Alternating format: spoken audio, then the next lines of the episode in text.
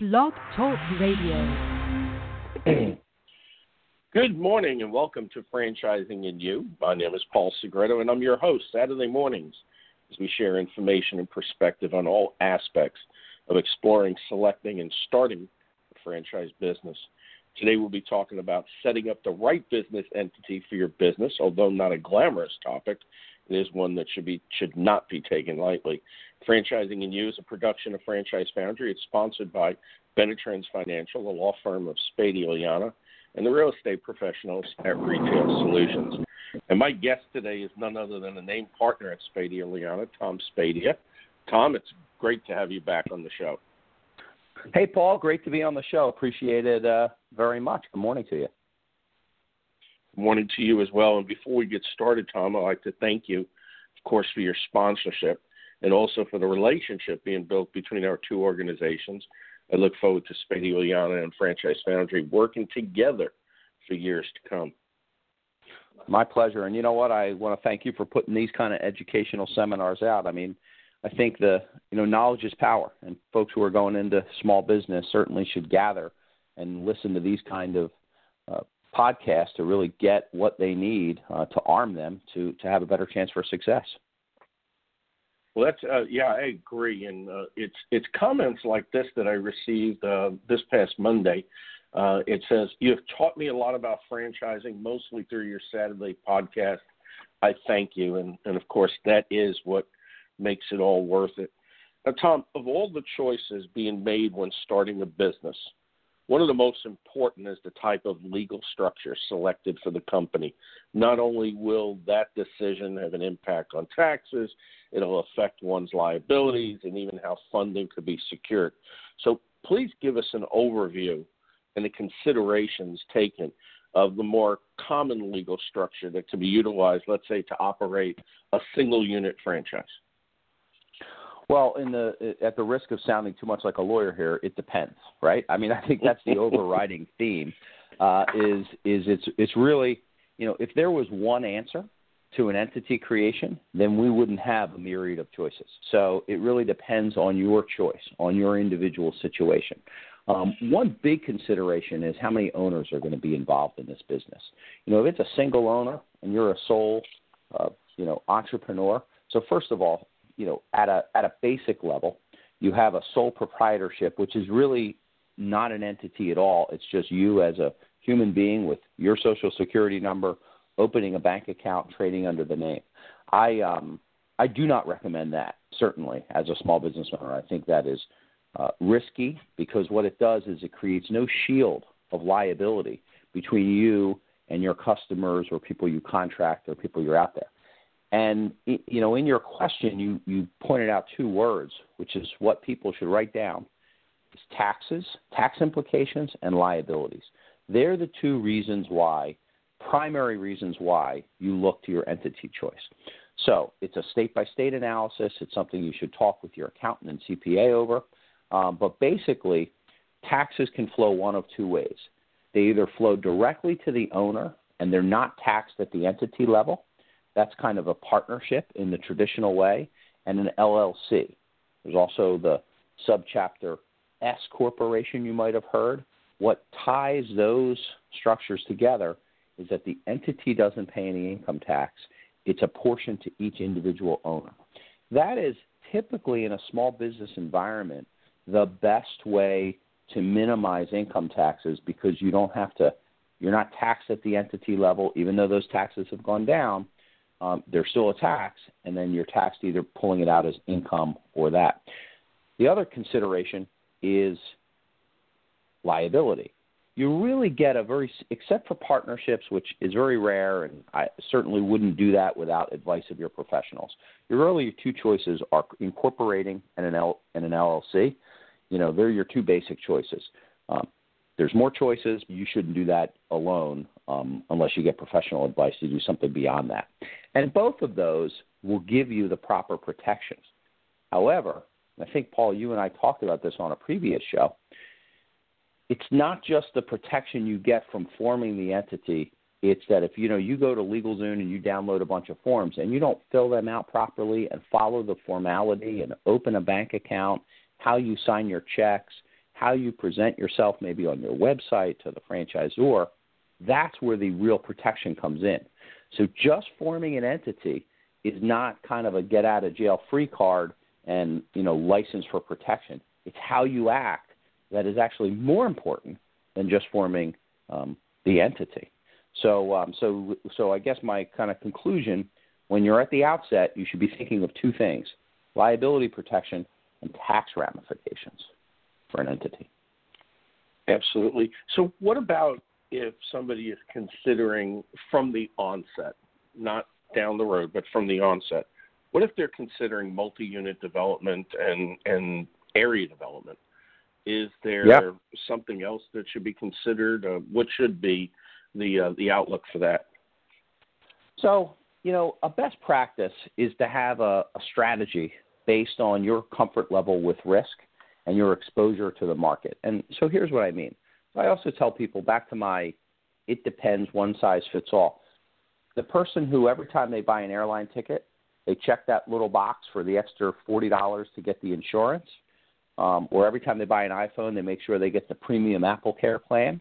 Those folks may want to invest a little more and have a little bit more robust entity structure. So it's it's all on the risk.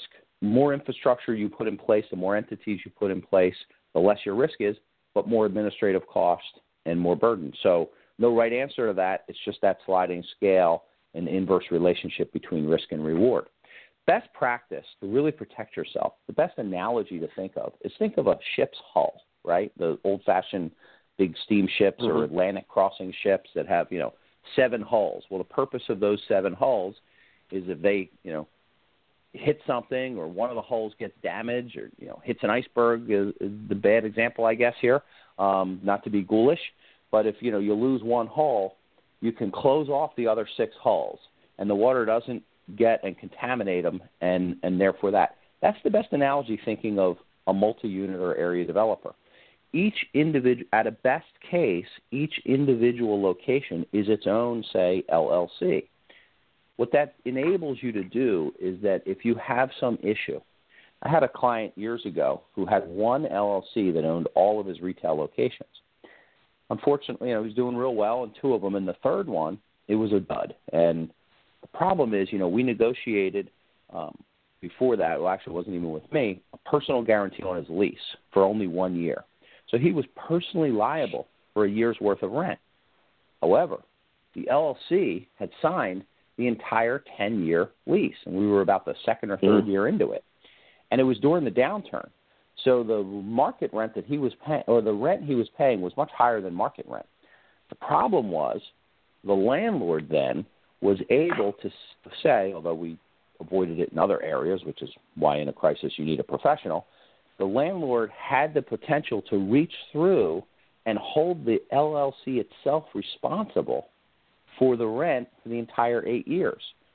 That could have completely been avoided if it was its own LLC. Because if it was own LLC, we say that's a hull, that's taken on water, that's damaged. Let me close that bad restaurant without affecting the other restaurants. So, you know, when I when, that's that's that's when that really comes in handy when you have a serious crisis or problem like that. Um, and you know, there's ways to minimize the administrative burden uh, a single member LLC doesn't is a disregarded entity at the federal level. check your individual states to confirm that. What that means is if you have a parent company owning the LLCs of each individual store, so the the human being, husband and wife, or husband or wife who owns the business, or set a group they only own the parent, and then the parent owns each LLC of the individual stores. That way, you can have a consolidated tax return. It makes things a little simpler. Everything makes sort sense. of flows yeah. up to the parent, but yet you so you get the best of both worlds. You get that tax structure, but you also get that um, protection and, and that hull system that I was explaining. That's interesting. It's very interesting. I've heard of too many people just adding locations to their LLC, and just like you said, they wind up with three or four, and then when there's an issue, it affects uh, all the locations. Hey, Tom, we have a right. question from Lakeland, Florida. Uh, Gene asks, I recently signed a franchise agreement personally. but now I wish I had done so as a company or a corporation. Is it too late to do so? So Gina, that's a terrific question, and you know we we we represent franchisors as well, and I will tell you that you're okay because the truth is the franchisor is going to require you to sign personally anyway for any of the things happening um, at that level. So the truth is, if it's a retail franchise and you're going to open, um, that's that's okay because your your LLC will become the franchisee, and the franchisor will either leave you as a franchisee or will make you a guarantee to all the obligations. The reason for that, so a lot of times the franchisor or the landlord is not going to allow you to just escape liability by putting everything into a newly formed LLC. You know, they know that you formed this entity with a few hundred dollars and there's a bank account, that in the beginning, there's not a lot of assets there for that LLC. So, and that LLC really is a, you know, is a is a parallel economic engine to yourself. So they're not going to just, they will have no recourse then in terms of the non-compete, in terms of all of that out. So don't have regrets there, Gina. Um, I think you should still form the LLC, but I don't think you should be under the illusion that forming the LLC is going to protect you from the franchisor. In fact, to my last example, um, which is why you should get FDDs reviewed by you know an experienced franchise attorney. My last example of that three-store person with the one-store problem against the landlord, even if all of those entities were independent, that's not going to protect you if you have a problem. If you're, say, defaulting against the franchisor in one store, just about every franchise agreement I've ever seen, certainly every one I've written, has what's called a cross default provision, meaning the individual owns a franchise, they have a problem in one, the franchisor will hold them responsible for all. You know, theory being if you're a bad apple and doing something bad, you know, they want you completely out of the system. LLC protection will not protect you from that. LLC protection is going to protect you against landlords in a way and against the general public, contract claims, tort claims. Um, so, um, once again, it's not a it's not a perfect solution. It's the it's just one piece of that of that. So uh, so I think you're fine, Gene. I think you should still make sure that when you sign your lease, that's in an LLC's name, um, but the franchise agreement you're okay. Gene, that was a that was a great question. Thanks for submitting it. We appreciate all questions to franchising, and you just drop a note to me at paul at franchisefoundry.com anytime during the week or even while we're on the air. As we can, we'll respond on the show, but rest assured, you'll always receive a response to your questions. And I really do encourage you send in your questions. Tom, what about the legal structure's implications on future events? And, and certainly, we, we don't have a crystal ball, but we know there are some that pop up that are, are based upon a decision, so we'll call them voluntary. And then, of course, there are some based upon necessity and whether it be a sale of a business, a, a death of a principal or a partner, an effect on the family, the death of a partner, bankruptcy, is it too much to think about early on, or are there actually some considerations to be given even at such an early stage as the point of signing the franchise agreement? No, I, I think that's a great reason to really think about your entity structure. Um, I had mentioned when we when we were starting this conversation about you know partnership considerations, and if you have people more than one say human being owning this stuff, it's all governed under in an LLC it would be governed under an operating agreement. For a corporation it would be under the bylaws. And too many times I have seen people just ignore that, right? And I don't mean to you know, disparage, like say illegal Zoom or online platforms, they certainly have their role. But what happens is you'll take a template and you won't look at it, you won't read it. You'll think, oh, that's just fine print. And when one of these triggering events happens, death of a partner, dispute, you know, oh wait, we're 50-50 partners. Don't worry, we always get along. Well, you know, that that that hopefully that happens. But you know, guys like me wouldn't be in business if it always, if if there were never issues to iron out. And the majority of disputes happen based on ambiguity at the offset. So you have two partners or three partners, and they have something in their mind that they never get down on paper. And therefore, when you have these triggering events, you're going to go back to the governing documents. The best, uh, as an aside here, and I think this will help flush out this question a little bit more. Think of an entity as its own thing. It's a newly created object. You know, it's not a human being, but under the law, it it really is. So it's this being, not human being, but being. This entity is now created. It gets a tax ID number equivalent to social security number. It can open a bank account. It can act. It can sign contracts. But because you can't touch it, it can't speak, it, it doesn't exist in the physical world, it only exists in the legal world. It can only be it can its actions can only be authorized through human beings who have the authority to do that by by this governing document, which is the operating agreement for an LLC. So that's how you think of it. This governing document is sort of like the United States, right? Think of that analogy. The United States, does it exist? Sure, it exists. But the United States can't speak for itself. It can only speak for itself through our Congress, our president, our legislative branch, our judges. They speak on behalf of the United States. How do they have that authority? Well, through the Constitution, through our laws, through our customs. And that is the way to think about your entity. You're creating this little mini country, so to speak, and you have the authority to dictate it. If something happens to you, if you sell this business, if you move it, if you transfer it, we're going to go back to those governing documents. And that's when, you know, you have three people in the room. We want to talk about this. You know, what happens if, if we have a dispute? How do we resolve that? Um, is there a buy sell agreement? What if I want to buy you out? What if one partner said, Oh, I'm going to work this many hours in the business and now I'm not? Let's get all that stuff down on paper. God forbid somebody passes away and they say, Yeah, you pass away, and I don't really necessarily want to be partners with your spouse um, because he or she doesn't really understand the business. I'd like the opportunity to buy out. Okay.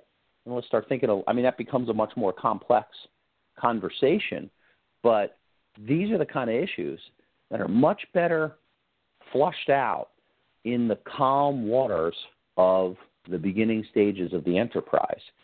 And you don't want to be writing this stuff in the stormy waters of some sort of triggering event and crisis because everybody may not get along, and that becomes really devastating um, and can actually be a kill shot to some of these small businesses because you know they're they're they're they're they cannot exist um, if they can't survive these kind of actions. So hopefully that um, answers the question.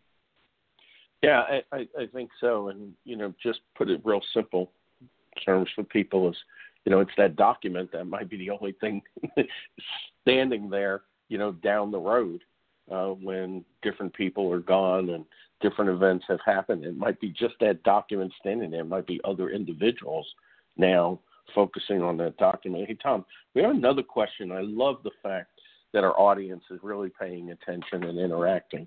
And this question is actually from my neck of the woods in Houston, Texas. Doreen asks, um, I'm confused. Isn't an LLC a corporation? I believe I just heard you say something to the contrary. Um, no, it's a great question. An LLC is, is, is not a corporation. In fact, the acronym stands for a limited liability company. A corporation is incorporated, INC. So there's two types of corporations.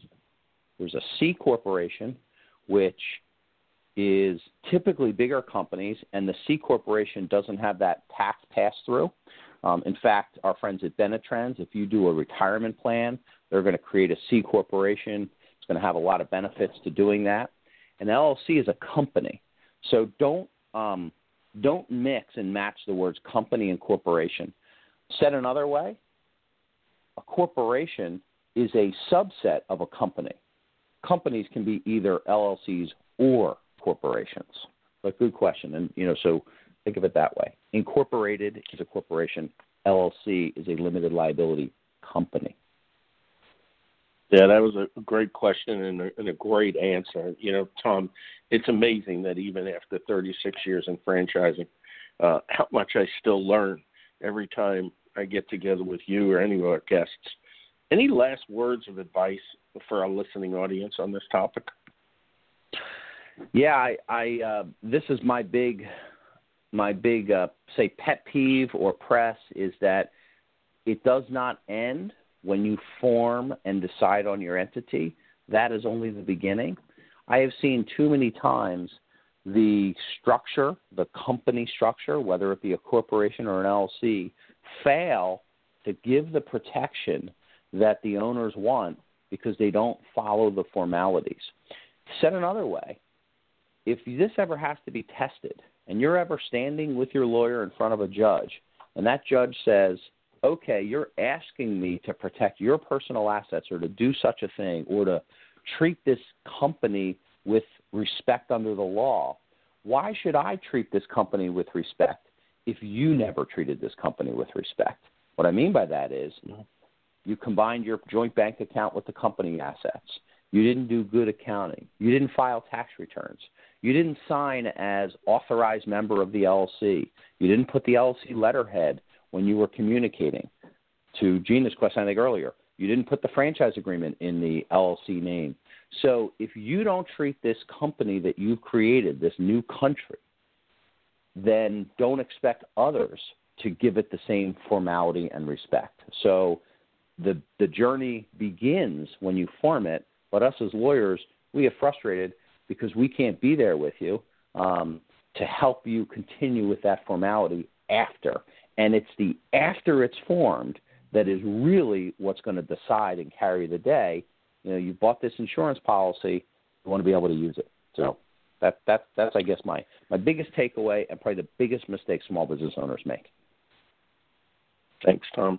Uh, I always like to to put it that you wouldn't basically look for your medical care, your health care online. You're going to go to a doctor, and the uh, the the nice little phrase that I use is "Don't make legal Zoom, be your legal doom." Make sure you contact an attorney, and in this case, a franchise attorney.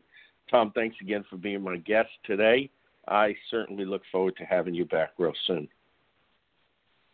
I enjoyed it. Thanks, Paul. Thanks. And as you explore franchising and business ownership, I'd like to remind you again about Accelerate Success Cafe. It's a daily resource that upon subscribing, you'll find an email each morning at 6 a.m. Central Time, and again on Saturdays at 6 a.m. with the weekend edition. It's daily aggregation of news pertaining to entrepreneurship and business ownership, all in one convenient place. And in addition, we've been focusing particular editions on various topics such as franchising, restaurants, and this week we introduced lifestyle entrepreneurship. We'll certainly keep mixing it up to keep it exciting, and especially as we continue to see our numbers increase. And you'll find Accelerate Success shared across social media, but the best way to ensure you see it every day is to subscribe at Accelerate Success. Accelerate, A C C E L E R, followed by the number eight, and then success, and that's the spelling for both Accelerate Success Cafe and accelerate success. And I've shared the past few weeks, starting in mid April, we'll be launching Accelerate Success Cafe podcast. We're projecting that we'll broadcast live each and every morning at 7 a.m. Central Time, and we'll complement our daily digital resource. We'll share more information in the next couple of weeks. And remember, if you've missed any segment of Franchising and You, all are available at www.blogtalkradio.com slash franchising and you. Well, that's it for this week.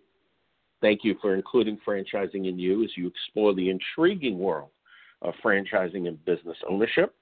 We're excited to be part of your quest. As we always say, dream it, wish it, do it, and have a great day.